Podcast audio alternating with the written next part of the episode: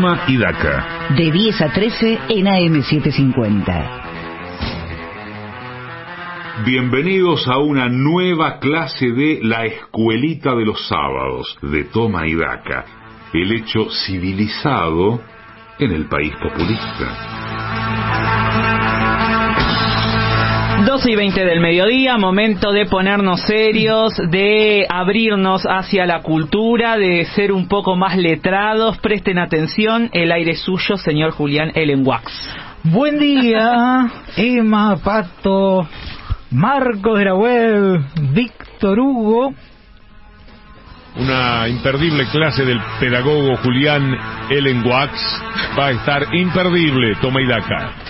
Buen día a los Tomaidakers de la siempre creciente comunidad Tomaidaka que cada sábado apuestan por esta tribuna de doctrina educativa instalada en la sede del Instituto Paria, montada en los estudios de la AM750 en Palermo, uno de los barrios que forman parte del proyecto inmobiliario antes conocido como la ciudad autónoma de Buenos Aires. Cada vez somos más quienes nos preocupamos por la deserción escolar de los chiques y muchos coincidimos con la ministra de Educación porteña Soledad Acuña en que hoy es muy tarde para salir a buscarlos porque seguramente ya están perdidos en el pasillo de una villa o cayeron en actividades de narcotráfico. Pero el optimismo innato del pedagogo de fuste que les habla, o sea, yo, ve una luz en medio de la oscuridad. Y si bien reconoce que hay casos irrecuperables, también recuerda que es posible dejar la escuela y triunfar en la vida. Pienso en el caso de Darío Pérfido, que pese a no haber terminado la secundaria, llegó a ser secretario de Cultura y Medios de Comunicación de la Nación durante la presidencia de Fernando de la Rúa, director artístico del Teatro Colón, presidente de Ópera Latinoamericana y secretario y ministro de Cultura de la ciudad de Buenos Aires. La deserción de la escuela de Darío Lopérfido no fue una barrera para que pudiera redactar el decreto de estado de sitio que firmó Fernando de la Rúa poco antes de dejar de ser presidente, porque en los años en los que estuvo escolarizado pudo ser alfabetizado. Pero también hay que decirlo, los años en los que no asistió a las clases de matemática tuvieron efectos a largo plazo y hasta la actualidad no logra contar hasta 30.000. Para evitar que los pasillos de las villas se sigan llenando de desertores de las escuelas, le pido a la operadora y jefa de preceptores de este espacio que haga sonar el timbre, si oficial a una nueva clase de la escuelita de los sábados de Toma y Daca.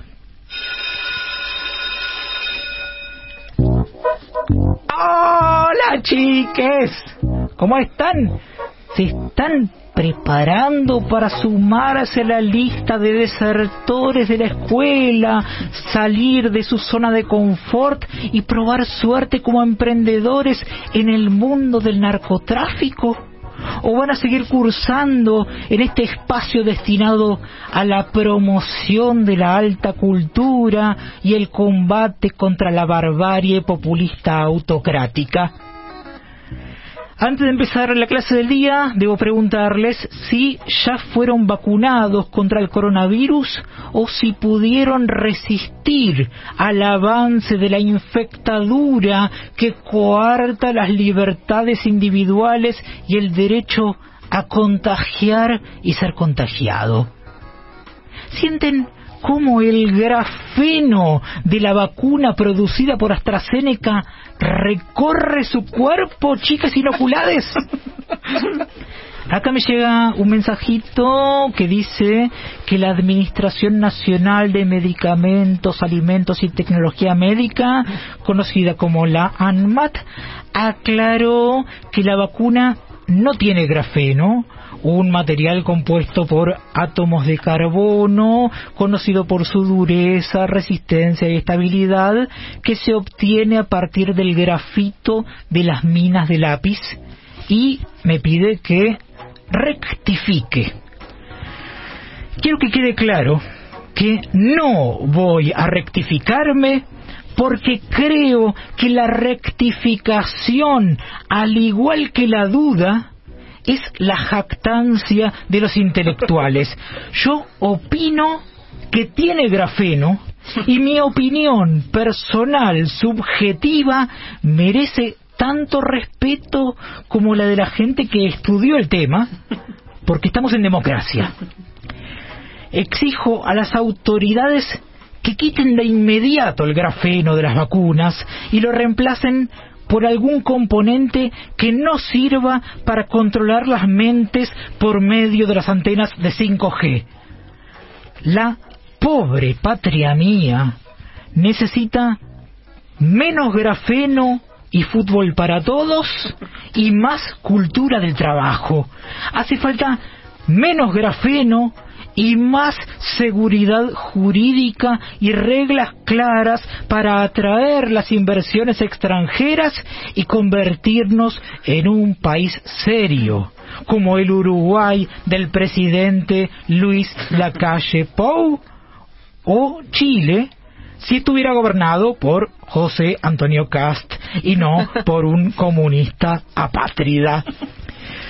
Como experto en la tabla periódica de elementos, ruego por una nación sin componentes tóxicos, tóxicos como el grafeno y con más materiales confiables y sólidos como el Waldo Wolfio, que debe servir para construir una base sólida para crear un mundo mejor menos grafeno, más Waldo Wolfio, debe ser el lema de todos los que nos preocupamos de verdad por la salud pública. A los alumnos que piensen seguir cursando en esta tribuna de doctrina, les cuento que las autoridades del Ministerio de Educación de la Nación me pidieron que dedique mi clase del día a la explicación de un concepto clave para que triunfen en la vida, como es la asíntota.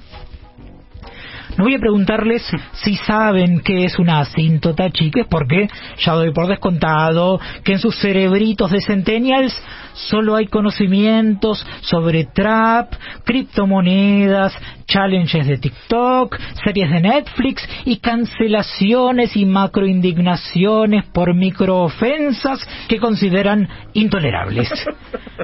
En matemática se llama asíntota de la gráfica de una función a una recta a la que se aproxima continuamente la gráfica de tal función. Es decir, que la distancia entre las dos tiende a ser cero a medida que se extienden indefinidamente. ¿Se entendió? Por supuesto que no. Déjenme probar con otra explicación. Una asíntota vertical de una función es una recta vertical a la cual su gráfica se va aproximando indefinidamente sin llegar nunca a cruzarla dada una función real. Podemos decir que una asíntota suya es una recta que cumple que cuando la variable independiente aumenta, la función se acerca cada vez más a ella sin que lleguen a coincidir.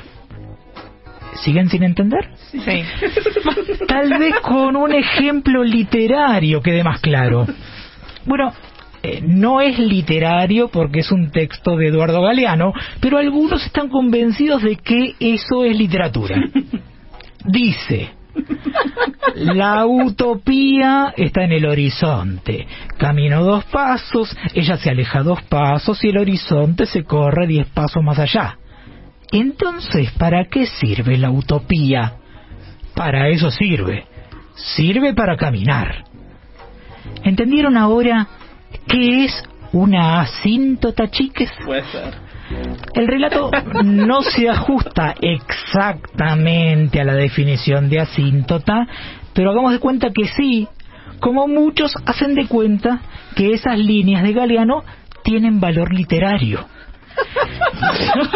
¿Se les ocurre algún ejemplo de una distancia que tienda a reducirse pero nunca desaparezca? Acá un alumnite propone como ejemplo la negociación entre el gobierno argentino y el FMI en la que hay acercamientos, pero no se llega a un acuerdo y parece que así seguirá hasta el infinito. No me atrevo a asegurar que su ejemplo de asíntota sea correcto, pero todo parece indicar que lamentablemente, eh, perdón, eh, lamentablemente, siempre, siempre, siempre habrá reclamos de equilibrio fiscal y ajuste y que el acuerdo con el FMI no llegará nunca, nunca, nunca. Como nunca, nunca, nunca dejaremos de reencontrarnos en la escuelita de los sábados de Tomaidaca todas las semanas. ¿Hace falta que diga por qué? Porque la pandemia de coronavirus no va a terminar nunca, nunca, nunca, por supuesto. Habiendo hecho este vaticinio, no me queda más que comunicarles que la base de datos con toda la información acerca de quienes se anotaron para tener chances de ganar el sorteo de mi sueldo como pedagogo de fuste está en venta y pueden hacer sus ofertas a pedagogodefuste arroba institutoparia.org.ar. Aclaro que solo acepto dólares como forma de pago. Ah, bien. Pero ustedes sigan apostando por el criptomaidaca, la criptomoneda que enriquecerá con ganancias mensuales fabulosas a todos los integrantes de la comunidad tomaidaca. Me despido ahora sí insistiendo con mis objetivos para este año como lobista descarado, que son la legalización de la eutanasia y de la siesta en horario laboral. ¡Eh! ¡Eutanasia muerte! Hasta el nuevo récord histórico de la cotización del dólar blue que viene.